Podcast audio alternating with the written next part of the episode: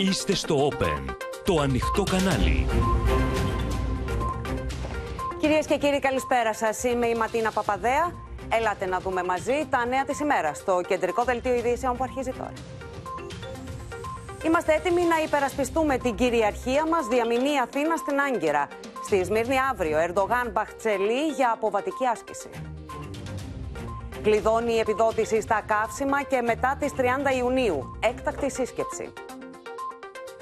Επέκταση ωραρίου σε δημοτικά και παιδικούς σταθμούς προανήγγειλο Πρωθυπουργός. Χωρίς χειροπιαστά αποτελέσματα η συνάντηση Λαυρόφ Τσαβούσογλου στην Άγκυρα για Ουκρανία, επισητιστική κρίση, Συρία και Λιβύη. Αυτοκίνητο έπεσε σε πλήθος στο Βερολίνο, ένας νεκρός, πολλοί τραυματίες.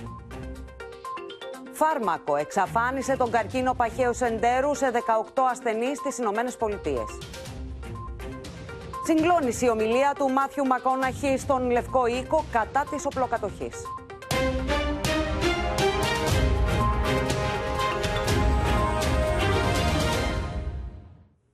Μήνυμα στην Άγκυρα ότι η Ελλάδα είναι αποφασισμένη να προασπίσει την εθνική της κυριαρχία, στέλνει η Αθήνα την ώρα που οι προκλήσεις κλιμακώνονται και το κλίμα ανθεληνική ιστερία στην Τουρκία χτυπάει κόκκινο.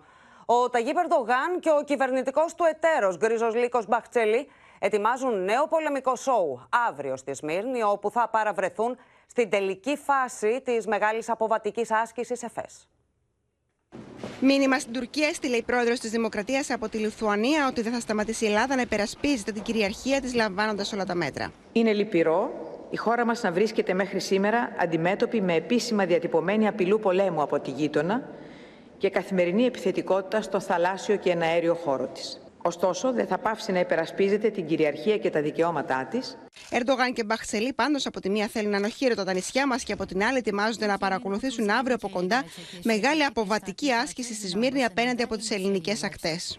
Η Αθήνα απορρίπτει κατηγορηματικά τις ευθείες απειλές της Άγκυρας, ενώ οι ένοπλες δυνάμεις σε μια προληπτική κίνηση δεσμεύουν με νότα μια σειρά περιοχών στο Αιγαίο ανάμεσα σε Ρόδο, Κάρπαθο και Καστελόριζο για ασκήσεις, με προφανή στόχευση να αποτρέψουν τουρκική πρόκληση στην περιοχή. Χωρίς να έχουμε κάποιες ενδείξεις στον επιχειρησιακό τομέα ή οπουδήποτε, όταν βλέπεις να επιμένουν οι απέναντι σε μια ρητορική η οποία έχει όλα αυτά τα χαρακτηριστικά που σας είπα πριν, όταν βλέπεις ότι προσπαθούν με τη μέθοδο της αυθυφοβολή να δημιουργήσουν τετελεσμένα για ζητήματα που δεν υπάρχει περίπτωση να αποδεχθεί όχι η Ελλάδα αλλά και ο πολιτισμένος κόσμος, οφείλουμε ανα πάσα στιγμή να έχουμε τα αντανακλαστικά μας ενεργοποιημένα. Την ίδια ώρα, το φιλοπολεμικό αμόκ συνεχίζει στα τουρκικά μέσα ενημέρωσης με απόστρατους και αναλυτές να βλέπουν σχέδια των Αμερικανών για ζημία της Τουρκίας. Şu anda Yunanistan'la Türkiye'nin bir hafta sürecek bir savaşta bile kapışması için Amerika Birleşik Devletleri Allah der, dua eder, çok ister. Çünkü niye? O bir haftalık kapışma bile hem dünyadaki Türk imajıyla ilgili hem bizim ekonomimizle ilgili bize ağır zarar vereceği için çok işlerine gelir böyle bir tablo. Μάλιστα, δημοσιογράφος της αντιπολιτευόμενης Τζουμ Χουριέτ ανήρθε σε χάρτη με την τουρκική σημαία σε δεκάδες νησιά και βραχονισίδες από το βόρειο Αιγαίο μέχρι και νότια της Κρήτης, υπενισόμενο επικείμενη επιχείρηση. Ενώ η Γενή Σαφάκ έχει τίτλο Υποσυζήτηση κυριαρχία των νησιών. Οι εξελίξεις τρέχουν. Δεν καλούμαστε να διαχειριστούμε απλά την εισβολή μιας χώρας σε μια άλλη, αλλά να αντιμετωπίσουμε, όπως σας είπα, τη γέννηση ενός νέου αναθεωρητισμού στο εγγύς γεωπολιτικό μας περιβάλλον. Την εμβάθυνση της στρατιωτικής συνεργασίας με το Ισραήλ συζητάει ο στρατηγός Φλόρος, που επισκέπτεται επισήμως στο Τελαβίβ. Θερμή υποδοχή στο Τελαβίβ από τον Ισραηλινό ομόλογό μου Αβίβ Κοχάβη. Στην ατζέντα μας οι συνέργειες των ενόπλων δυνάμεων Ελλάδα-Ισραήλ, το περιβάλλον ασφαλείας Ανατολικής Μεσογείου, Μέσης Ανατολής και Βορείου Αφρικής και οι συνέπειες αναθεωρητισμού και παραβατικότητας για την ασφάλεια και τη σταθερότητα. Ελλάδα και Ισραήλ είναι στενοί εταίροι και αξιόπιστοι φίλοι. Ο Αλέξης Τσίπρας από τη Σίμιο που άκουσε τις ανησυχίες κατοίκων για πιθανή σύγκρουση με την Τουρκία, εκτίμησε ότι η ρητορική Ερντογάν συνδέεται και με τα προβλήματα που αντιμετωπίζει στο εσωτερικό του, ενώ έστειλε μήνυμα στην τουρκική ηγεσία. Η κλιμάκωση της ρητορικής της έντασης και της αμφισβήτησης των διεθνών συνθήκων είναι αδιέξοδη και ανώφελη. Σε κάθε περίπτωση, ο ελληνικός λαός και η Ελλάδα θα υπερασπιστούν την κυριαρχία και τα κυριαρχικά τους δικαιώματα. Και σε αυτό είναι όλοι οι Έλληνες ενωμένοι. Πάμε να συναντήσουμε λοιπόν κατευθείαν την Αλεξία Τασούλη και να δούμε Αλεξία μαζί τι πληροφορίες έχεις ε, για τις εκτιμήσεις που κάνει η ελληνική κυβέρνηση σχετικά με την τουρκική προκλητικότητα, τη συνεχιζόμενη επιθετικότητα; Ματίνα, γίνονται συνεχείς ε, συσκέψεις στο Υπουργείο Εξωτερικών και με την ε, συμμετοχή στελεχών του Υπουργείου Άμυνας και εξετάζονται όλα τα ενδεχόμενα, ακόμα και το ενδεχόμενο απόβαση σε βραχονισίδα. Η Αθήνα επίσης έχει ενημερωθεί ότι η Τουρκία έχει ενοχληθεί πολύ από, τις, από τους χάρτες που δώσαμε σε πρεσβείες, όπου παρουσιάσαμε διεθνώς όλες τις τουρκικές αξιώσεις. Και έχουμε ενημερωθεί λοιπόν ότι επιχειρεί να κάνει το ίδιο, να ενημερώσει δηλαδή και εκείνη τις ε, ξένες πρεσβείες για τις ε, δικές της ε, θέσεις. Επίσης, κάποιες πληροφορίες που διακινούνται σε διπλωματικούς κύκλους ότι ενδεχομένως η Τουρκία να προσφύγει στον ΟΗΕ και να πει ότι η, ελληνικές, η Αθήνα καταπατά τις συνθήκες σε ό,τι αφορά τα νησιά του Ανατολικού Αιγαίου. Η κυβέρνηση απαντά ότι ας επιχειρήσει να κάνει ό,τι θέλει στον ΟΗΕ η Τουρκία, διότι η ελληνική κυβέρνηση του Υπουργείου Εξωτερικών έχει ενημερώσει εκτενώς, έχει δυνατό οπλοστάσιο διπλωματικό για όλες τις ε, θέσεις και έχει, κατα... έχει καταθέσει τα έγγραφα στον ΟΗΕ. Πάντως, Δένδιας και Τσαβούσογλου αναμένεται να βρεθούν δύο φορές σε αυτό το μήνα, τον Ιούνιο. Η πρώτη θα είναι 28 Ιουνίου στη Σύνοδο Κορυφής του ΝΑΤΟ μαζί με τον ε, Έλληνα Πρωθυπουργό και τον Ταγκή Περντογάν και τους δύο Υπουργούς Άμυνας, τον Νίκο Παναγιοτόπουλο και τον Χουλουσία Καρ. Θα βρεθούν όμως επίσης και 1η Ιουλίου στη Βόρεια Μακεδονία σε φόρουμ διαλόγου για τις πρέσπες. Σε καμία όμως από τις δύο συναντήσεις δεν γίνεται λόγος για να οριστεί διμερής συνάντηση συνάντηση. Η προσοχή της κυβέρνησης είναι στραμμένη στη Θεσσαλονίκη, στην ε, ε, συνάντηση που θα έχουν με τον Γερμανό καγκελάριο Όλαφ Σόλ. Ε, ήταν η Αθήνα δεν είναι ευχαριστημένη με, το, με την αναβολή της επίσκεψης Μπέρμποξ στην, ε, στην Αθήνα, διότι θέλουμε να ενημερώσουμε την Γερμανία πριν από τη Σύνοδο Κορυφής του ΝΑΤΟ για όλες τις ελληνικές θέσεις απέναντι στην τουρκική προκλητικότητα, Ματίνα. Μάλιστα, και προαναγγέλλονται ιδιαίτερα καυτές εξελίξεις. Να σε ευχαριστήσουμε πολύ, Αλεξία Τασούλη. Με αυτοπεποίθηση, κυρίες και κύριοι, και υψηλό φρόνημα οι κάτοικοι των ακριτικών νησιών στέλνουν το δικό τους μήνυμα απέναντι στο συνεχιζόμενο ανθεληνικό παραλήρημα της Άγκυρας.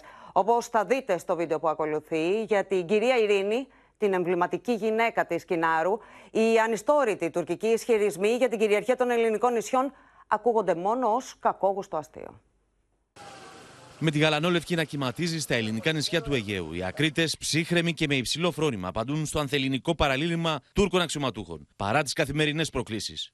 Χθε πέρασε ντρόουν. Χθε πέρασε ντρόουν 9.000 πόδια πάνω, από πάνω. Δοκιμάσου. Μόνο ως κακόγουστο αστείο ακούγονται στα αυτιά της κυράς της Κινάρου. Οι ανιστόρητοι τουρκικοί ισχυρισμοί ότι το μικρό νησί στο κέντρο του Αιγαίου ανήκει στην Τουρκία. Η ίδια εδώ και 20 χρόνια φυλάει θερμοπύλες, καθώς είναι η μοναδική κάτοικος της Βραχονισίδα συνεχίζοντας την παράδοση της οικογένειάς της. Τόσα χρόνια είναι ελληνικιά, τώρα θα γίνει τουρκικιά. Ε, είναι βέβαια τουρκικιά. Δεν είναι από πάφου προς παππού ελληνικιά. Ξέρω που την Ιβρά, που την Ιβρά είναι Τουρκή. Εν μεταξύ, όλες τις κορυφογραμμένες μας εμείς απάνω έχουμε την ελληνική σημαία, κυματίζει η ελληνική σημαία. Και με το που χαλάσει, την ίδια μέρα αλλάζεται. Εμείς τους χαιρετάμε την ελληνική σημαία.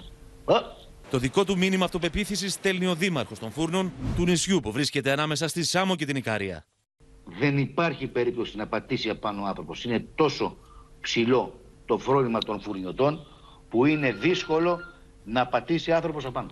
Οι φούρνοι και χωρίς στρατό θα τους αντιμετωπίσουν. Είμαστε μαθημένοι, δεν έχει. Τώρα εντάξει, γελάμε τώρα με αυτά. Ξεκάθαρο μήνυμα στέλνουν και οι κάτοικοι των Ινουσών απέναντι στους ανιστόρητους, όπως λένε, τουρκικούς ισχυρισμούς. Δεν είμαστε αποφασισμένοι να ανεχθούμε κανένα περιορισμό, ούτε στην άμυνα ούτε στην αποτροπή.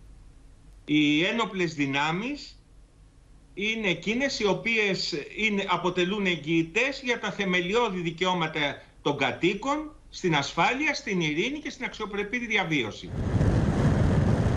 Στο Καστελόριζο το τελευταίο διάστημα επικρατεί ηρεμία. Ωστόσο, η εμπειρία του Ιουλίου του 2020 δεν αφήνει κανένα περιθώριο για φυσικασμό, όπως λένε οι κάτοικοι του νησιού. Τα δύο χρόνια που περάσανε δεν μείναμε με σταυρωμένα τα χέρια. Οργανωθήκαμε και θα πω ότι αυτό που λέω τώρα τελευταίο, ότι η λέξη εφησυχασμός δεν υπάρχει στο Καστελόριζο. Είμαστε πάντα έτσι στις επάλξεις, είμαστε πάντα με το νου μας. Δεν τύχει κάτι 24 ώρες το 24ωρο. Οι κάτοικοι των ακριτικών νησιών είναι συνηθισμένοι στην τουρκική προκλητικότητα και παρακολουθούν τις εξελίξεις με ψυχραιμία και εμπιστοσύνη στην ελληνική δύναμη αποτροπής οποιασδήποτε ενέργειας. Τη δυσφορία του για διαρροές που γίνονται σε σχέση με την αμυντική διάταξη της ε, χώρας από Έλληνες στρατιωτικούς εξέφρασε κατά τη διάρκεια συζήτησης στη Βουλή ο Νίκος Παναγιοτόπουλος. Σύνδεση λοιπόν με τη Βουλή και τη Στέλλα Παπαμιχαήλ που θα μας πει περισσότερα, Στέλλα. Και για διαρροές Ματίνα, μάλιστα σε μια περίοδο έτσι πολύ τεταμένη στις ελληνοτουρκικές σχέσεις.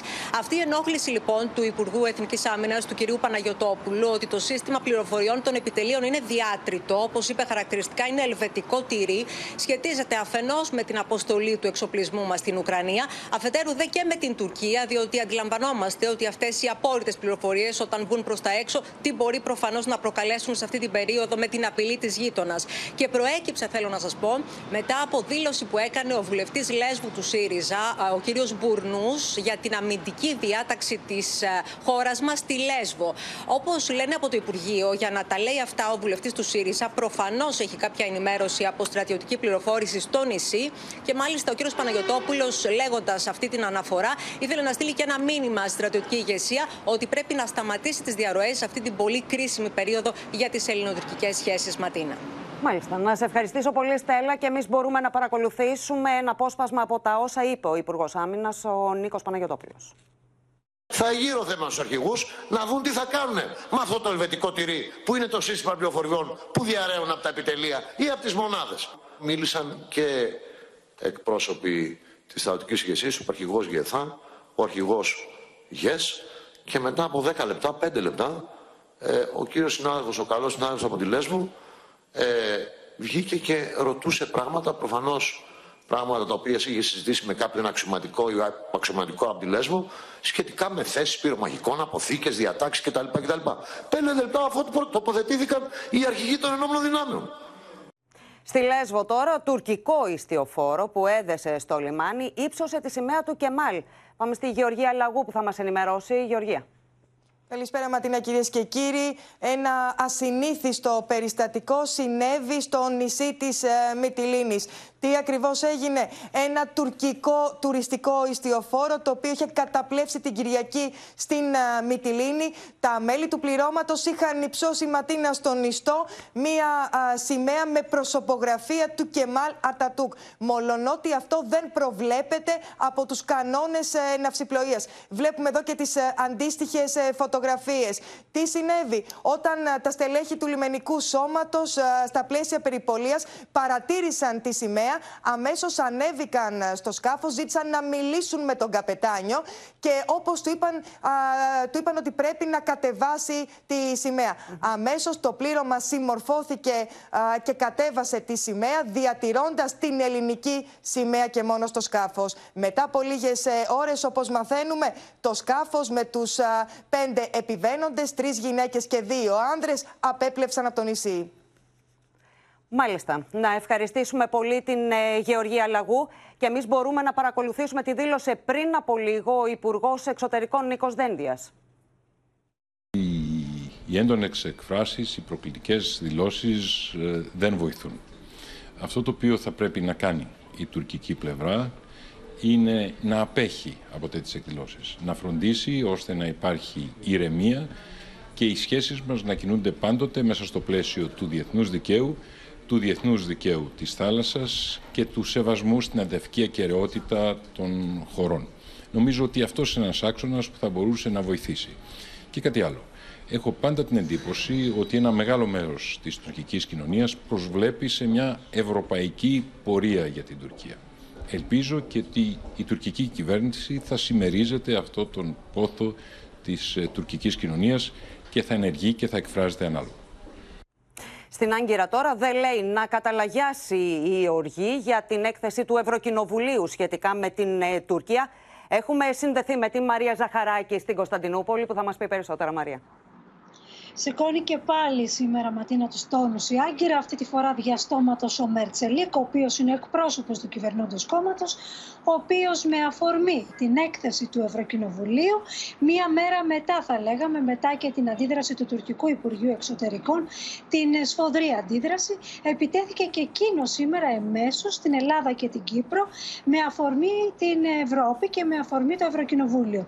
Είπε λοιπόν ότι το Ευρωπαϊκό Κοινοβούλιο ετοίμασε και πάλι άλλη μία έκθεση για την Τουρκία που είναι εκτός πραγματικότητας και ανεύθυνη τη χαρακτήρισε. Έδειξαν, είπε ο κύριος Τσελίκ, μία προσέγγιση βασισμένη σε ελληνοκυπριακές θέσεις, ε, ελληνικές και ελληνοκυπριακές θέσεις στα θέματα της Ανατολικής Μεσογείου, του Αιγαίου και της Κύπρου, δηλαδή αυτό που είπε και το Τουρκικό Υπουργείο Εξωτερικών, ότι υιοθετεί ουσιαστικά και πάλι η Ευρώπη τις κοντόφθαλμες της ονόμασε χθες το Υπουργείο. Σήμερα ο κύριος Τσελίκ λέει ότι ε, τις υιοθέτησαν, υιοθέτησαν αυτές τις θέσεις οι οποίες είναι από δύο κράτη-μέλη τα οποία είναι προκατηλημένα απέναντι στην Τουρκία. Και μάλιστα συνέστησε στο Ευρωπαϊκό Κοινοβούλιο να υιοθετήσει μια στάση που να επικρίνει τις ευρωπαϊκές χώρες οι οποίες δεν κάνουν αυτά που αντιστοιχούν στο θέμα των μεταναστών για παράδειγμα. Ε, θα έπρεπε να ευχαριστεί την Τουρκία για αυτό το θέμα αλλά δεν το κάνει. Ουσιαστικά υιοθετεί μια στάση υπέρ της Ελλάδας η οποία όπως λέει η τουρκική πολιτική ε, κακομεταχειρίζεται τους, ε, τους πρόσφυγες και τους μετανάστες. Ε, και άλλες εχμές λοιπόν για την Ελλάδα. Η Άγκυρα δεν αφήνει να πέσει τίποτε κάτω πλέον. Με, τη, με κάθε ευκαιρία προσπαθεί ακόμη και μέσω Ευρώπης θα λέγαμε να επιτεθεί στην Ελλάδα. Και επίσης να πω Ματίνα και το άλλο ότι σήμερα έγινε και μια επίσκεψη εδώ πολύ σημαντική του Ρώσου Υπουργού Εξωτερικών η οποία αυτή η επίσκεψη είχε σκοπό για την Άγκυρα τουλάχιστον να στείλει μηνύματα προς τη Δύση, προς την Ευρωπαϊκή Ένωση και τις Ηνωμένες Πολιτείες, αλλά και προς την Ελλάδα. Γιατί η εικόνα που ήθελε να βγάλει ουσιαστικά η Άγκυρα σήμερα είναι ότι εγώ συνομιλώ με τη Ρωσία την ώρα που η Ελλάδα συνομιλεί με τον άλλο ισχυρό της γης. Ακριβώς. δηλαδή Έχουμε τον ετοιμάσει σχετικό Αμερικανό ρεπορτάζ πρόεδρο. το οποίο θα το δούμε και εκτενώς την ώρα που όπως μας λες συνεχίζεται το κρεσέντο ανθεληνικής ιστερίας. Μαρία Ζαχαράκη, να σε ευχαριστήσουμε πολύ. Κόκκινο χτύπησε το θερμόμετρο της πολιτικής αντιπαράθεσης στη Βουλή με αφορμή την αποστολή αμυντικού υλικού στην Ουκρανία. Ο Νίκος Παναγιοτόπουλος υποστήριξε ότι όλα έγιναν με απόλυτη διαφάνεια, ενώ σημείωσε ότι σε καμία περίπτωση δεν αποδυναμώνεται η άμυνα της χώρας. Έντονη ήταν η αντίδραση του ΣΥΡΙΖΑ. Δεν είμαι ο Πορτογάλος Υπουργός Άμυνας ούτε ο Λουξεμβούργιος. Όταν βγάζω προς τα έξω αμυντικά στοιχεία πρέπει να το κάνω με ιδιαίτερη ευθύνη. Ακούν πολύ, όχι οι Ισπανοί και Ολλανδοί. Κόκκινο χτύπησε η αντιπαράθεση στη Βουλή κατά την ενημέρωση της Επιτροπής για την αποστολή ελληνικών όπλων στην Ουκρανία. Ο Υπουργός τι μας είπε, δεν είμαστε Πορτογαλία. Είναι ψέμα και είναι υποκρισία.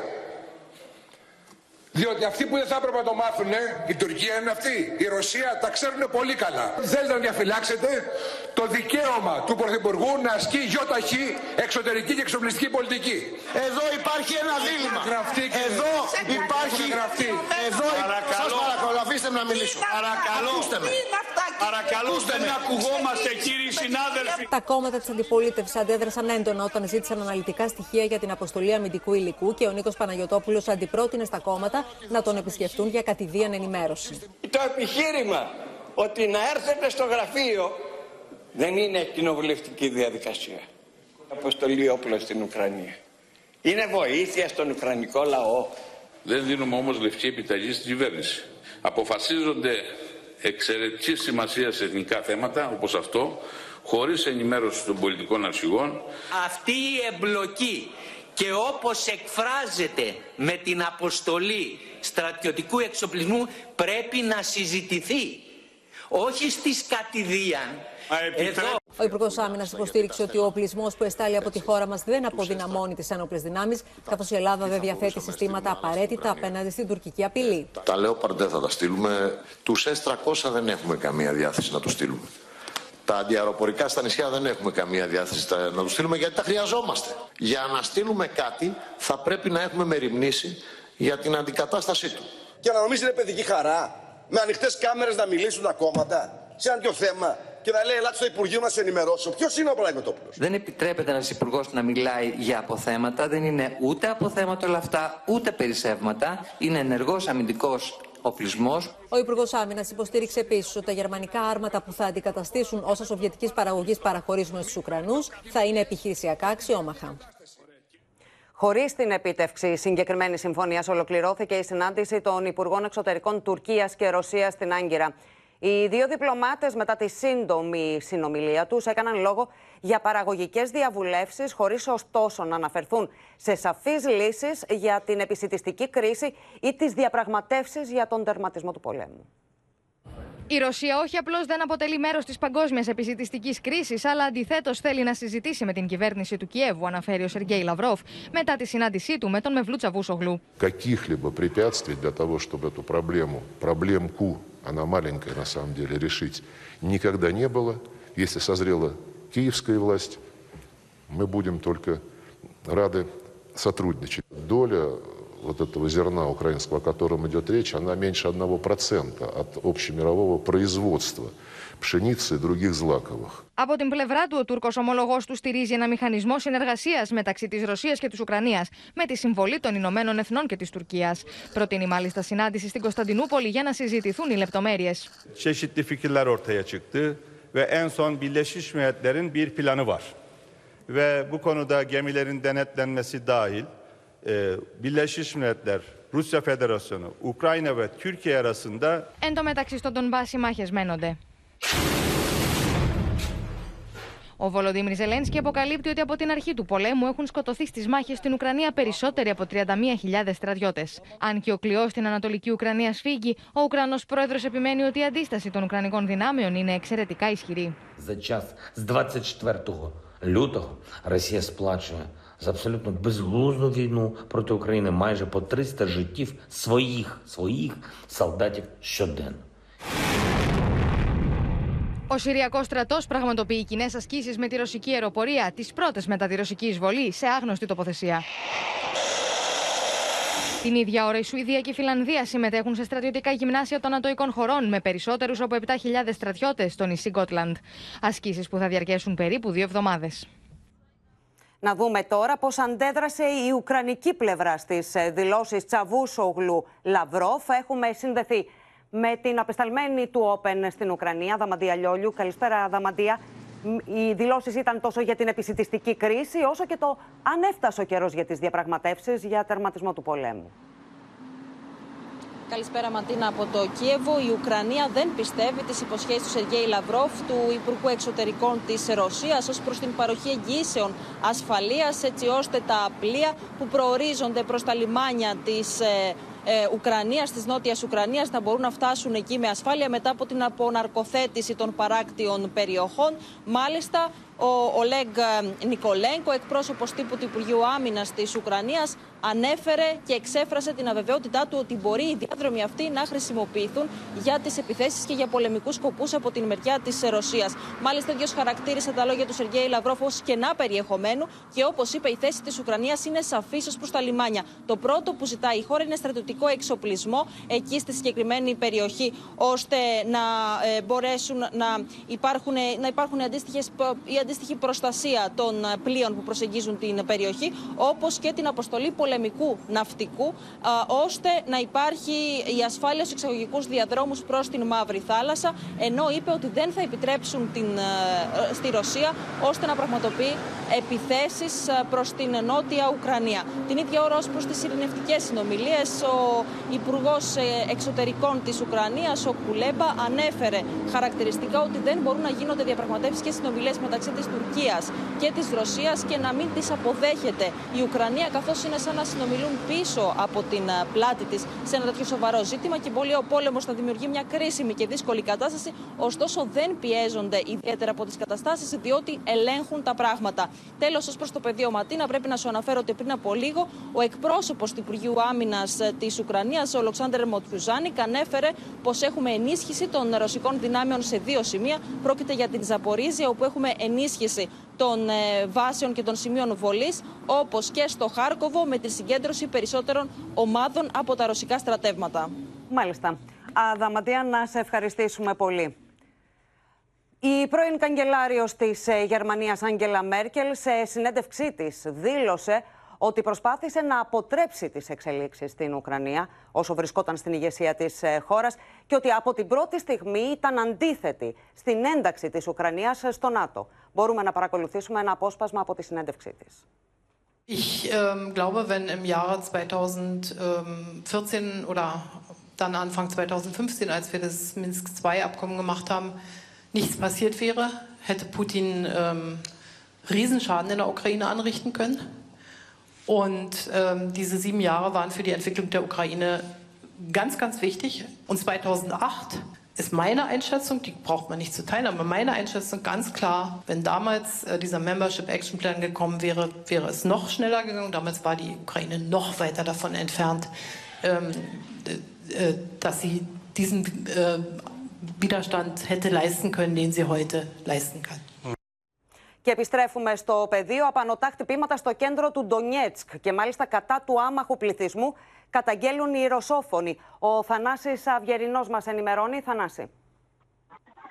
Καλησπέρα από τη Μόσχα. Φαίνεται πως ε, τα δυτικά, τα ανατολικά όπλα που στέλνονται ή φτάνουν στα χέρια του Ουκρανικού στρατού αποτελούν ένα είδος ενθάρρυνσης προς την Ουκρανική πλευρά, η οποία έχει κλιμακώσει τις επιθέσει της τα τελευταία τετράρα, ακόμη και στο κέντρο πλέον του Ντονιέτσκ στην πρωτεύουσα δηλαδή της ομώνυμη αυτοαποκαλούμενης λαϊκής δημοκρατίας, η οποία δεχόταν χτυπήματα με όλα αυτά τα 8 χρόνια του Ουκρανικού εμφυλίου, αλλά κυρίως στα περίχωρα και πολύ σπάνια στο κέντρο. Τις τελευταίες ημέρες λοιπόν έχουμε χτυπήματα προκλητικά και πολύ επικίνδυνα. Χτυπήθηκαν κτίρια κοντά στην πλατεία Λένιν, στο κέντρο του Ντονιέτ, κοντά στην έδρα της τοπικής ρωσόφωνης κυβέρνησης.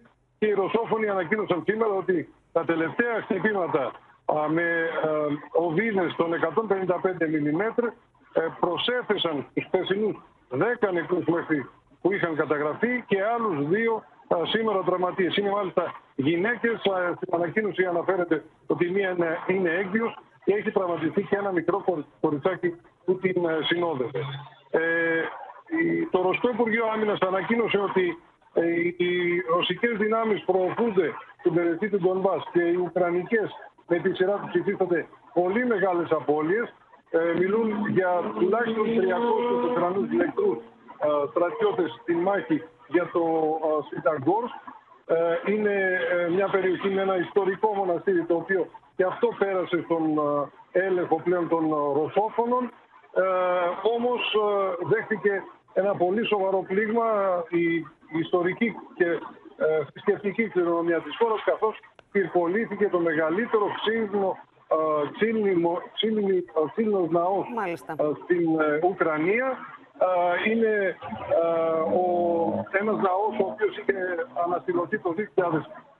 Οι Ρωσόφωνοι λένε ότι το έκαναν οι Ουκρανοί όπως συνηθίζουν όταν υποχωρούσαν γιατί σύμφωνα τουλάχιστον με τις δηλώσεις των κατοίκων των μοναχών και των Ρωσόφων μοναχών αυτό συμβαίνει συχνά όταν υποχωρούν οι Ουκρανοί και πούν υποδομές που θέλουν να καταστρέψουν ή κάποια συμβολικά σημεία των πόλεων ή των περιοχών που εγκαταλείπουν. Μάλιστα. Θανάση Αυγερινέ, ευχαριστούμε θερμά. Και από το Ουκρανικό στο μέτωπο της ακρίβειας που βάζει φωτιά στους οικογενειακούς ε, προπολογισμού, με τη βενζίνη να έχει μετατραπεί σε είδος πολυτελείας, καθώς ακόμα και για τις απαραίτητες μετακινήσεις ροκανίζει έως και το μισό μισθό ενός εργαζόμενου. Τις επόμενες ημέρες αναμένονται οι ανακοινώσεις για το νέο Fuel Pass με διεύρυνση των δικαιούχων που θα ισχύσει από τον Ιούλιο. Σε λίγο δεν θα τα κυκλοφορούμε τα αυτοκίνητα, έτσι όπως πάει. Φωτιά έχει βάλει στις τσέπες των καταναλωτών η τιμή της βενζίνης. Τώρα έχει φτάσει λίγο στο Θεό, ε, 2,40, 2,36, πόσο είναι. Σήμερα η μέση τιμή στην αμόλυβδη αγγίζει τα 2,367 ευρώ το λίτρο καύσιμα με το σταγονόμετρο βάζουν οι οδηγοί, ενώ ορισμένοι διαθέτουν ακόμη και το μισό μισθό τους μόνο για να πάνε στη δουλειά. Λυπάμαι την κόρη μου που δίνει 360 360 ευρώ το μήνα, μισό μισθό ακριβώς. Για 20 λίτρα βενζίνη το Σεπτέμβριο του 2021, ένα οδηγός ήθελε 34 ευρώ και σήμερα 48 ευρώ. Αυτό γύρω στα 55 ευρώ. Και τώρα; Εντάξει, πάνω από 75. Την ακριβότερη βενζίνη έχει Φολέγανδρος, που πρατήριο πουλά την αμόλυβδη προς 2,839 ευρώ το λίτρο, 2,74 ευρώ στην Ικαρία, στην Αλόνισο 2,734 ευρώ και στη Λέρο 2,66 ευρώ το λίτρο. Στον πίνακα τιμών στο συγκεκριμένο πρατήριο υγρών καυσίμων η τιμή της αμόλυβδης έχει σκαρφαλώσει στα 2 ευρώ και 34 λεπτά. Μέσα σε δύο ημέρες έχει αυξηθεί κατά περίπου 5 λεπτά. Αυτό το διήμερο είχαμε μια αύξηση της αμόλυβδης βενζίνης κατά 5 λεπτά ενώ αντίθετα στο πετρέλαιο κίνησης είχαμε 10 λεπτά. Μέσα σε αυτό το κλίμα, η κυβέρνηση σχεδιάζει να ανακοινώσει επέκταση του Fuel Pass με τον κυβερνητικό εκπρόσωπο Γιάννη Οικονόμου να αφήνει ανοιχτό το ενδεχόμενο διεύρυνσης των δικαιούχων. Η ακρίβεια στα καύσιμα πλήττει εισοδήματα που είναι πάνω από την περίμετρο αυτή, των πιο ευάλωτων, να το πούμε έτσι. Άρα, όπως και στα καύσιμα που χρειάστηκε να γίνουν πιο αποφασιστικές παρεμβάσεις και εκείνους που καταναλώνανε πάνω από 300 κιλοβατόρες. Στο ρεύμα, ναι. Προσπαθούμε, στα, στο ρεύμα, με συγχωρείτε. Προσπαθούμε να βρούμε τους πόρου. Το θέμα των καυσίμων ανεβάζει και το πολιτικό θερμόμετρο. Όταν στην Ελλάδα η μέση τιμή της αμόλυβδης είναι 2,32 ευρώ, στην Ιταλία είναι 1,81. Γιατί στην Ιταλία προχώρησαν από το Μάρτιο ήδη σε μείωση της φορολογίας στα καύσιμα. Κλέβετε λοιπόν με το ΦΠΑ τον Έλληνα, εσκροκέρδια υπάρχει, του δίνετε ψίχουλα πίσω, επιδοματάκι και λειτουργείτε επιδοματικά. Εκτόξευση του πληθωρισμού και ψαλίδι στην ανάπτυξη της ελληνικής οικονομίας προβλέπει ο ΟΣΑ. Ο Βασίλης Τσεκούρας είναι κοντά μας και θα μας εξηγήσει, Βασίλη, αριθμούς και μεγέθη. Είναι δυσμενείς εκτιμήσεις που αναφέρει για την Ελλάδα ο ΟΣΑ, στον οποίο θα μεταβεί και αύριο και στο Παρίσι ο Υπουργός Οικονομικών ο Χρήστος Τσεκούρας για, το, για τη σύνοδο του οργανισμού. Λέει λοιπόν ότι η ανάπτυξη στη χώρα μας φέτος Ματίνα θα είναι της τάξης του 2,8%. Είναι από τις πλέον χαμηλές εκτιμήσεις που έχουμε δει από όλους τους οργανισμούς. Το Υπουργείο Οικονομικών έχει τοποθετήσει την ανάπτυξη φέτος στο 3,1%.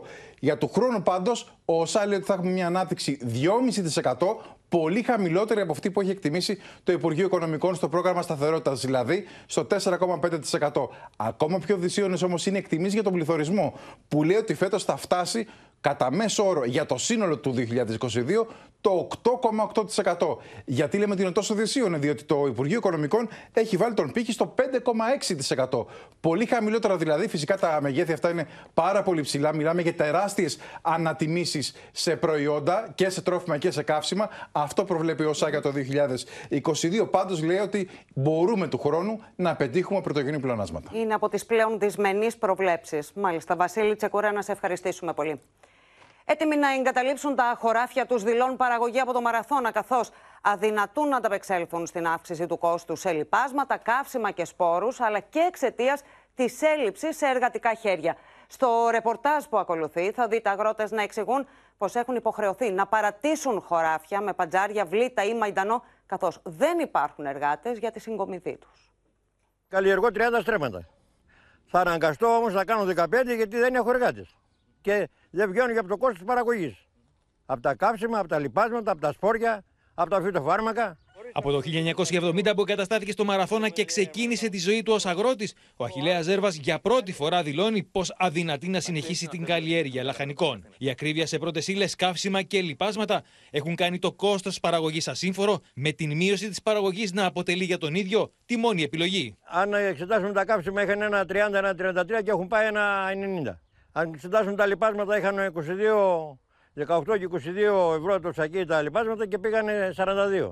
Ναι, τα λοιπάσματα πήγανε 100% απάνω. Εκτός από το αυξημένο κόστος, οι αγρότες το τελευταίο διάστημα αντιμετωπίζουν και το πρόβλημα της έλλειψης εργατών. Οι περισσότεροι έχουν εγκαταλείψει την Ελλάδα και έχουν κατευθυνθεί σε άλλες χώρες της Ευρώπης, αφήνοντας για καλύτερα μεροκάματα πίσω τους παρατημένα χωράφια. Προέκυψε τους τελευταίους μήνες και οφείλεται στο γεγονός του ότι διαδικαστικά δεν μπορούν αυτοί οι άνθρωποι, δεν είναι εύκολο για αυτούς τους ανθρώπους να φτιάξουν τα χαρτιά τους για να παραμείνουν εδώ στην Ελλάδα. Ναι. Φεύγουν και πάνε στην Ιταλία, που σε αυτή τη χώρα μέσα σε δύο μήνες τα χαρτιά τους από τη στιγμή που θα φτάσουν θα είναι έτοιμα. Εδώ μέσα είναι παντζάρια, τα οποία έχουν γεμίσει χόρτα. Λοιπόν, εάν δεν βρω εργάτη να βγάλω τα χόρτα από μέσα, αυτά θα πάνε άχρηστα. Ακρίβεια και έλλειψη προσωπικού βάζουν βόμβα στα θεμέλια του πρωτογενή τομέα, υποστηρίζουν οι αγρότες, που εκτιμούν πως από Σεπτέμβρη θα παρουσιαστεί έλλειψη εγχώριων προϊόντων. Μέσα σε ένα χρόνο η αύξηση στις τιμές στα λαχανικά έφτασε στο 13,8% και στα φρούτα το 8,6% σύμφωνα με την Ελστάτ, με τους παραγωγούς να βλέπουν πως οι πελάτες τους αδυνατούν να ψωνίζουν στη λαϊκή όπως παλιότερα. Σε μένα προσωπικά έχει πέσει τουλάχιστον 40%. Βλέπετε δηλαδή ότι ο κόσμος δεν ψωνίζει όπως παλιά. Ναι, δεν ψωνίζουν, όχι. Οι αγρότες έχουν ζητήσει να συναντηθούν με την πολιτική ηγεσία του Υπουργείου Αγροτικής Ανάπτυξης προκειμένου να βρεθεί λύση στο θέμα της έλλειψης εργατικού δυναμικού. Αλλάζουμε θέμα σε κλίμα έντασης. Άρχισε στο εφετείο Λαμίας η δίκη Κορκονέα για τη δολοφονία του 15χρονου Αλέξανδρου Γρηγορόπουλου. Οι τόνοι ανέβαιναν συνεχώς μεταξύ των συνηγόρων, με το δικαστήριο να διακόπτει τελικά τη δίκη, η οποία θα συνεχιστεί αύριο. Το βαν της αστυνομίας φτάνει στο εφετείο Λαμίας και ο επαμεινώντας Κορκονέας με χειροπέδες φρουρούμενος μπαίνει στο κτίριο. Λίγα λεπτά μετά, μέσα στην αίθουσα του εφετείου, επικρατεί μεγάλη ένταση ανάμεσα στους δικηγόρους των δύο πλευρών, η οποία κράτησε σχεδόν για έξι ώρες, όταν και το δικαστήριο αποφάσισε τελικά πως οι δικηγόροι της οικογένειας Γρηγορόπουλου δεν έχουν δικαίωμα να μετάσχουν στη διαδικασία. Έχω έρθει να παρακολουθήσω το δικαστήριο για το γιο μου Αλέξανδρο, νεκρό από τα 15 του χρόνια και το δικαστήριο εδώ δεν μου αφήνει να εκπροσωπηθώ από τους συνηγόρους μου. Το δικαστήριο καλείται να κρίνει αν θα του αναγνωριστούν ή όχι ελαφρυντικά για τη δολοφονία του Αλέξανδρου Γρηγορόπουλου το 2008 και ως εκ τούτου θα κρίνει αν ο Κορκονέας θα παραμείνει στη φυλακή ή θα αποφυλακιστεί. Είναι ντροπή για το επίπεδο λειτουργίας της δικαιοσύνης οι συνθήκες οι οποίες έχουν αυτή τη στιγμή παγιωθεί εδώ στο εφετείο Λαμίας. Οι δικηγόροι πολιτικής αγωγής κατήγγειλαν παράνομη την απόφαση να μην παρίστανται κατά τη διάρκεια της διαδικασίας, ενώ στη συνέχεια κατέθεσαν έτοιμα εξαίρεσης κατά των τακτικών δικαστών και του εισαγγελέα της έδρας για μεροληψία. Εδώ μεθοδεύεται αφενός ο αποκλεισμός της οικογένειας του Αλέξανδρου, αφετέρου μια δίκη στα Μουλοχτά, που θα παραγάγει το ίδιο αποτέλεσμα σκανδαλώδους χαϊδέματος στο δολοφόνο ενός παιδιού. Η ένταση που δημιουργήθηκε ε, έχει αποκλειστικούς υπέτειους τους συνηγόρους της ε, υπεράσπισης της ε, κατηγορίας οι οποίοι προσήλθαν σήμερα στη Λαμία για να επιβάλλουν για ακόμα μια φορά στο δικαστήριο το καθεστώς του πεζοδρομίου. Η δίκη τελικά διεκόπη και θα συνεχιστεί αύριο. Σε μια τελευταία εξέλιξη διατάχθηκε δέσμευση της περιουσίας και της συζύγου του Γιώργου Τράγκα. Πάμε στην Έλενα Γαλάρη που θα μας ενημερώσει. Έλενα.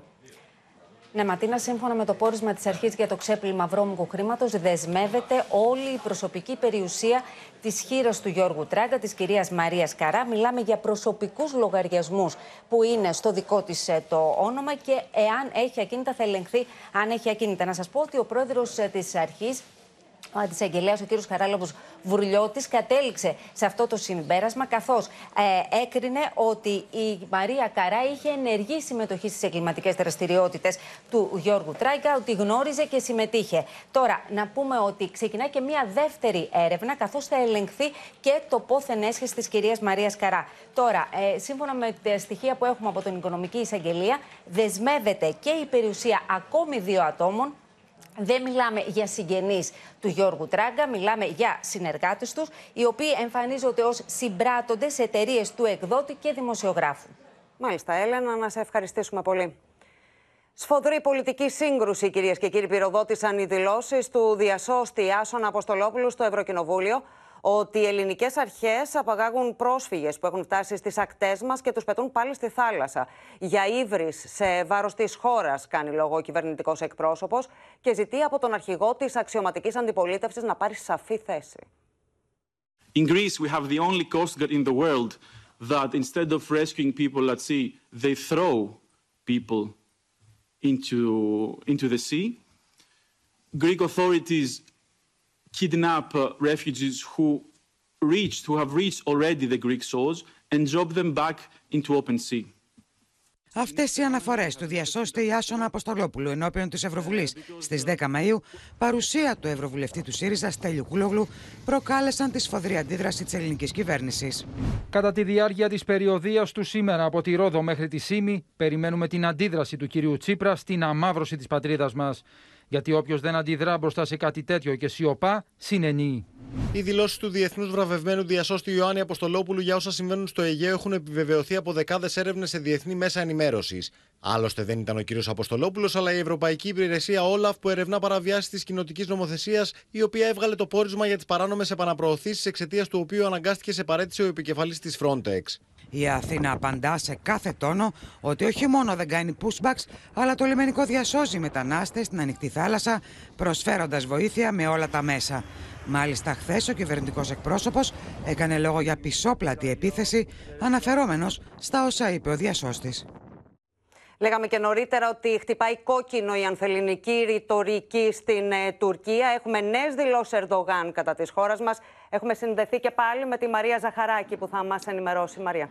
Mm-hmm, Ακριβώς. Όπως λέγαμε και νωρίτερα, Ματίνα, όπου σταθεί και όπου βρεθεί, η Άγκυρα βρίσκει ευκαιρία να μιλήσει για την Ελλάδα, να επιτεθεί και προσωπικά κατά του Κυριάκου Μητσοτάκη. Έτσι, λοιπόν, πριν από λίγο, ο Τούρκος πρόεδρος, σε συνέντευξη τύπου που είχε με τον πρόεδρο της Βενεζουέλας, Νικολάς Μαδούρο, εδώ στην Άγκυρα, υποστήριξε λοιπόν ε, ότι δεν θα πει ναι στην ένταξη της Φιλανδίας και της Σουηδίας, γιατί έχουμε το παράδειγμα της Ελλάδας και της Γαλλίας, κυρίως της Ελλάδας, και δεν θα ξανακάνουμε το ίδιο λάθος. Αυτά λοιπόν που είπε ο κύριος Ερντογάν ήταν ότι ενώ υποστηρίξαμε την επανένταξη της Γαλλίας και της ε, Ελλάδας στο ΝΑΤΟ, οι Ηνωμένες Πολιτείες στη συνέχεια έδωσαν άδεια προκειμένου να, να ιδρυθούν στην Ελλάδα τουλάχιστον εννέα βάσεις. Εναντίον ποιον αναρωτήθηκε ο κύριος ε, Ερντογάν ιδρύθηκαν ε, αυτές οι εννέα αμερικανικές βάσεις. Λένε ότι είναι εναντίον της Ρωσίας, αλλά εμείς δεν το χάφτουμε, είπε χαρακτηριστικά. Η Ελλάδα χρωστάει στην Ευρωπαϊκή Ένωση λεφτά και παρόλα αυτά δίνουν στην Ελλάδα όπλα. Δεν θα πω ονόματα, είπε ποιοι τα δίνουν και πάλι αναρωτιέμαι εναντίον ποιον την εξοπλίζουν. Και οι Ηνωμένες Πολιτείες έχουν κάνει το ίδιο και μετά αναφέρθηκε στη συνάντηση με τον κύριο Μητσοτάκη που είχαν εδώ στην Κωνσταντινούπολη στα μέσα του Μάρτη και είπε λοιπόν ότι να μιλήσαμε είπε στην Κωνσταντινούπολη με τον κύριο με τον Μητσοτάκη αλλά να τι έγινε μετά. Και στον Ταβός τα ίδια έκανε είπε συγκεκριμένα εμείς θέλουμε έναν προσωπικό σύμμαχο. Έδωσε το, το στίγμα του ο κύριος κύριος Ερντογάν αυτό που θέλει με τους ηγέτες είναι να μιλάει απευθείας και να μην μπαίνουν θεσμικά όργανα και άλλοι οι τρίτες χώρες για να μιλούν για τα ελληνοτουρκικά προβλήματα. Και χαρακτηριστικά ναι. για τον Κυριάκο Μητσοτάκη είπε ότι ήρθε λέει και μας χαμογέλασε στην Κωνσταντινούπολη Καταλαβαίνουμε, και Μαρία. μετά άρχισε και μας έβριζε. Το ίδιο έκανε και στον Ταβός παρόλο που είπαμε ότι δεν θα αφήσουμε τρίτους ε, ήταν σαν να μην κάναμε αυτή τη συνάντηση συνεχίζει και, συνεχίζει να ανεβάζει τους τόνους της έντασης ο Τούρκος Πρόεδρος. Να σε ευχαριστήσουμε πολύ. Στην εσωτερική πολιτική επικαιρότητα, τώρα εκτίμηση για εκλογές το φθινόπωρο έκανε και πάλι ο Αλέξης Τσίπρας, υποστηρίζοντας σε περιοδία του στη Ρόδο και τη Σύμη ότι ο Πρωθυπουργός θα θελήσει να αποδράσει πριν από τον χειμώνα για να μην υποστεί τις συνέπειες από την πολιτική του, την οποία ο πρόεδρος του ΣΥΡΙΖΑ χαρακτήρισε καταστροφική. Οι ακρίτες της ΣΥΜΗ υποδέχτηκαν τον Αλέξη Τσίπρα με θερμές εκδηλώσεις. Στις κουβέντες που είχαν με τον αρχηγό της αξιωματικής αντιπολίτευσης, οι περισσότεροι έκαναν παράπονα για την ακρίβεια στην ενέργεια αλλά και στα καύσιμα. Στο χρεοπολείο πόσο τετράμινο; 12.000. Το κρεοπολείο. Τι το κρεοπολείο. Πλήρωνε μέχρι 4. Πλήρωνε μέχρι 4, πήγε επί 3. Ενίκιο στο σπίτι μας. Δεν πάει άλλο. Θέλω να μιλήσετε πάνω με τα πετρέλαια. Από 60 λεπτά το πληρώνουμε 1,12. Εάν θα συνεχίσει αυτό το βιολί, θα χάσει τις εκλογές. Το λέω εγώ που είμαι Νέα Δημοκρατία. Ο αρχηγός της αντιπολίτευσης, μιλώντας με εκπροσώπους εργαζομένων στο εργατικό κέντρο της Ρόδου, έριξε τις ευθύνες στην κυβέρνηση για τις υπέρογγες αυξήσεις σε ενέργεια και καύσιμα, ενώ εκτίμησε και πάλι ότι ο Κυριάκος Μητσοτάκης θα προσφύγει σε εκλογές στο φθινόπωρο.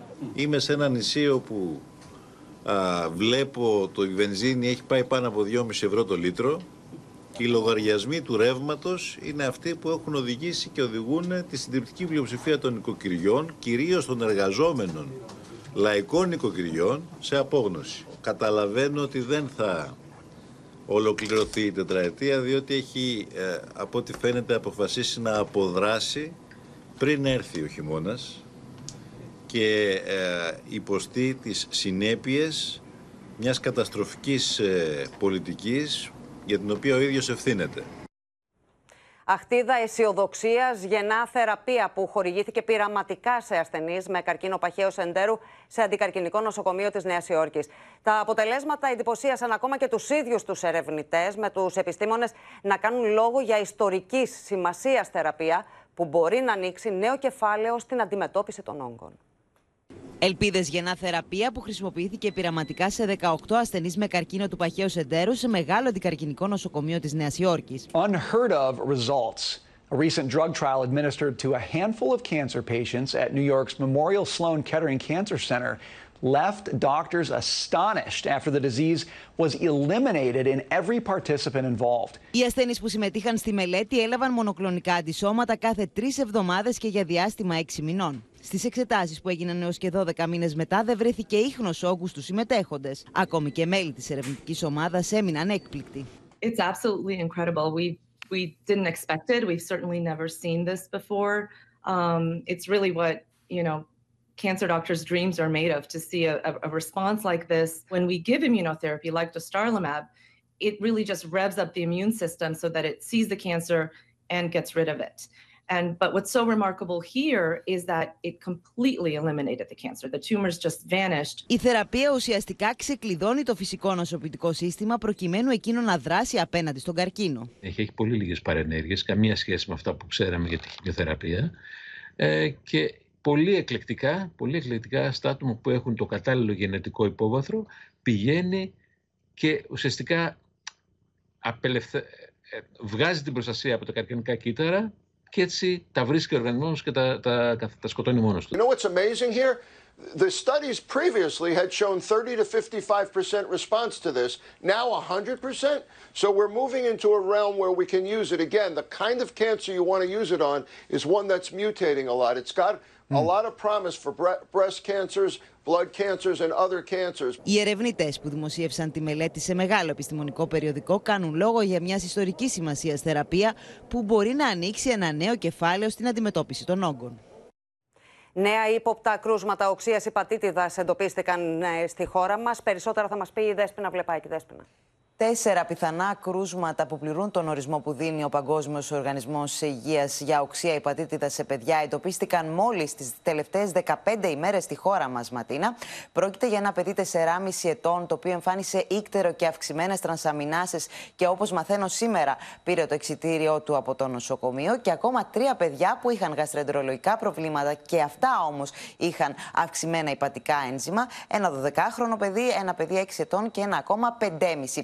Έτσι, με αυτά τα καινούργια δεδομένα, στη χώρα μας υπάρχουν εννέα ύποπτα περιστατικά για οξία υπατήτηδα σε παιδιά. Να θυμίσουμε ότι έχει εμφανιστεί αυτή η οξία υπατήτηδα σε 33 χώρες και τα περιστατικά είναι πλέον 650. Ματίνα. Και το παρακολουθούν οι υγειονομικές αρχές. Δέσποινα, να σε ευχαριστήσουμε πολύ. Η ληστεία σημειώθηκε τα ξημερώματα σε μεγάλη δισκογραφική εταιρεία στη Βούλα. Άγνωστοι έβαλαν στα γραφεία και ακινητοποίησαν γνωστό μουσικοσυνθέτη, ο οποίος βρισκόταν στο στούντιο ηχογράφησης, ενώ κατάφεραν να αρπάξουν δύο χρηματοκιβώτια. Τον εφιάλτη έζησε γνωστός μουσικοσυνθέτη στα ξημερώματα της Τετάρτης, όταν άγνωστοι εισέβαλαν στα γραφεία δισκογραφικής εταιρείας στη Λεωφόρο Βουλιαγμένης. Όλα ξεκίνησαν όταν οι δράστες με καλυμμένα τα χαρακτηριστικά του προσώπου τους κατάφεραν να μπουν στο εσωτερικό του κτηρίου, στο οποίο στεγάζει τη δισκογραφική εταιρεία από ένα παράθυρο του ισογείου που δεν ήταν καλά ασφαλισμένο.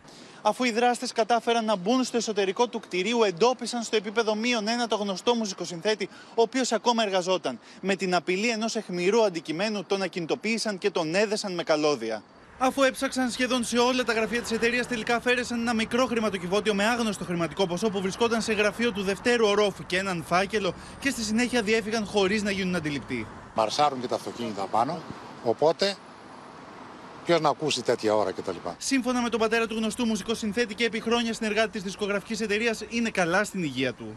Είναι μια χαρά ο γιος μου. Αυτά που είπαν το πρωί δεν ισχύουν. Όχι, δεν τον χτύπησαν, απλώς τον έδεσαν και τον φήμωσαν. Αυτό δεν μας το είπε για να μην μας ανησυχήσει και ο γιος μου κατάφερε να λυθεί μόνος του και κάλεσε την αστυνομία. Μάλιστα, κατά τύχη, ο συνθέτης πολλών επιτυχιών ήταν μόνος του, καθώς για τη συγκεκριμένη νύχτα είχε προγραμματιστεί ηχογράφηση με γνωστό καλλιτέχνη, κάτι το οποίο όμως ακυρώθηκε την τελευταία στιγμή.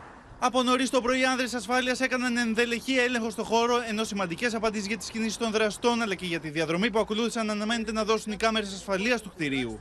Οι αστυνομικοί από την πρώτη στιγμή προσπάθησαν να αποσπάσουν μαρτυρίες από κατοίκους της περιοχής και εξετάζουν ενδελεχώς το βιντεοληπτικό υλικό από τις κάμερες ασφαλείας του κτηρίου.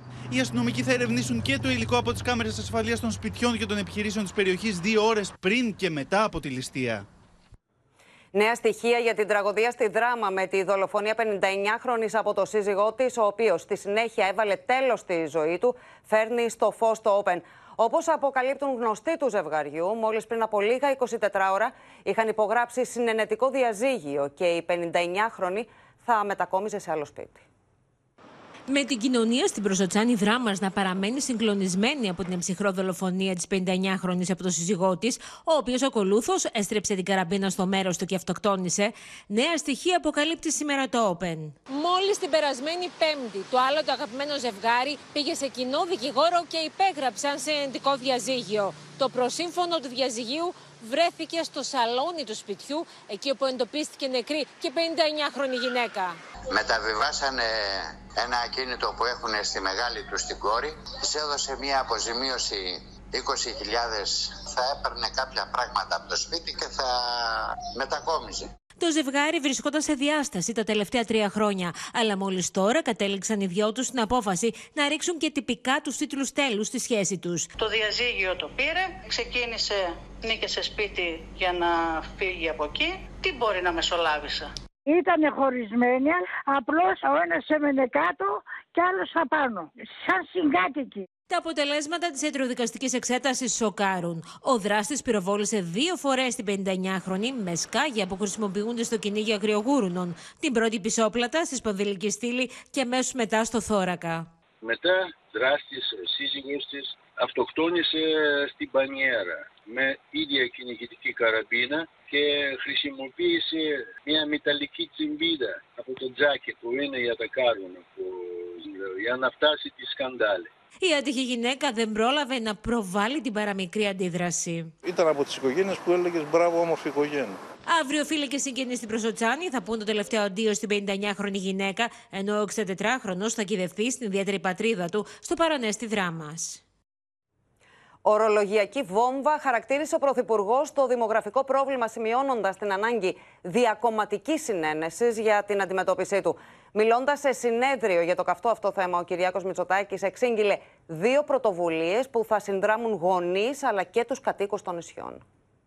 Το θέμα του δημογραφικού κατατάσσεται στην πρώτη θέση των μακροπρόθεσμων απειλών για την πατρίδα μας. Είναι πάνω από τα ελληνοτουρκικά, είναι πάνω και από την οικονομία. Με αυτά τα λόγια, ο Κυριάκος Μητσοτάκης χτύπησε το καμπανάκι του δημογραφικού, καθώς η χώρα μας σε 30 χρόνια από τώρα θα είναι λιγότερη σε κατοίκους, ενώ το 1 τρίτο αυτών θα είναι πάνω από 65 ετών. Σε τελική ε, ευθεία προετοιμασίας βρίσκονται και μερικές πρωτοβουλίες άμεσης εφαρμογής.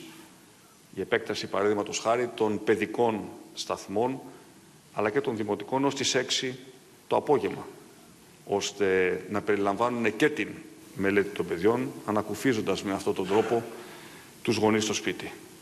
Και τέλος, η στελέχωση των μονάδων υγείας, κυρίως των νησιών, από γυναικολόγους και παιδιάτρους. Όπως δείχνουν τα στοιχεία που παρουσιάστηκαν από τον Πρωθυπουργό, η Ελλάδα γερνάει. Πριν από 50 χρόνια, το 1962, μόλις το 8% του ελληνικού πληθυσμού ήταν άνω των 65 ετών και το 26% κάτω των 14.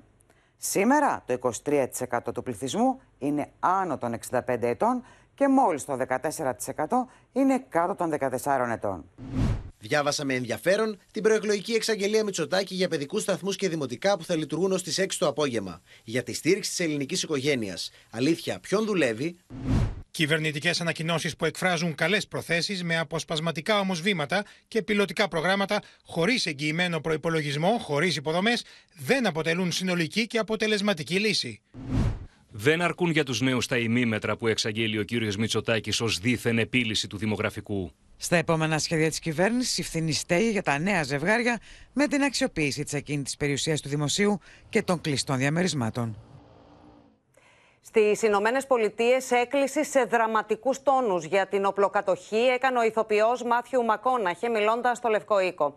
Ο Χολιγουντιανός Σταρ μίλησε για τα θύματα του μακελιού σε σχολείο του Τέξας και κάλεσε το Κογκρέσο να πάρει άμεσα μέτρα ώστε να μην θρυνήσει η χώρα και άλλα θύματα από όπλα. Their 10-year-old daughter, Alethea, she was one of the 19 children that were killed the day before. Now, Alethea, her dream was to go to art school in Paris and one day share her art with the world. Ο Μάθιου Μακόναχη ξεσπά μιλώντας για τα 21 θύματα της επίθεσης ενόπλου σε σχολείο στο Ουβάλντε στο Τέξας. Ανάμεσά τους η 10χρονη μαθήτρια Μάιτε Ροντρίγκες. Η σύζυγος του Τεξανού ηθοποιού, Καμίλα Άλβες, που τον συνοδεύει στο Λευκό Οίκο, κρατά τα παπούτσια του παιδιού. These are the same green Converse on her feet that turned out to be the only clear evidence that could identify her after the shooting. How about that? Mm. Γέννημα θρέμα του Βάλντε, ο Μακόναχη δείχνει φωτογραφίες και ζωγραφιές μαθητών που έπεσαν νεκροί από τις σφαίρες του 18χρονου δράστη. Most of the body so mutilated that only DNA test or green Converse could identify him. Many children were left not only dead but hollow. Χωρί να ταχθεί κατά τη οπλοκατοχή, ο βραβευμένο με Όσκαρ ηθοποιό κάλεσε δημοκρατικού και ρεπουμπλικανού να θεσπίσουν αυστηρότερου νόμου. We need background checks. We need to raise the minimum age to purchase an AR 15 rifle to 21. We need a waiting period for those rifles. We need red flag laws and consequences for those who abuse them. Μετά την επίθεση στο σχολείο του Βάλντε, η Βουλή των Αντιπροσώπων επεξεργάζεται ένα νομοθετικό πλαίσιο αυστηροποίησης των κανόνων απλοκατοχή. There is not a Democratic or Republican value in one single act of these shooters. It's not. But people in power have failed to act. Και στο σημείο αυτό ολοκληρώθηκε το κεντρικό δελτίο ειδήσεων. Μείνετε στο Open. Αμέσως μετά η ξένη αστυνομική σειρά Private Eyes και στις 9 ακολουθεί η ξένη ταινία Μεγαλώνοντας τη μαμά μου με την Εύα Μέντες και τον Μάθιου Μοντίν. Κυρίες και κύριοι, ευχαριστούμε που μας εμπιστευτήκατε για την ενημέρωσή σας. Από όλους εμάς, καλό σας βράδυ.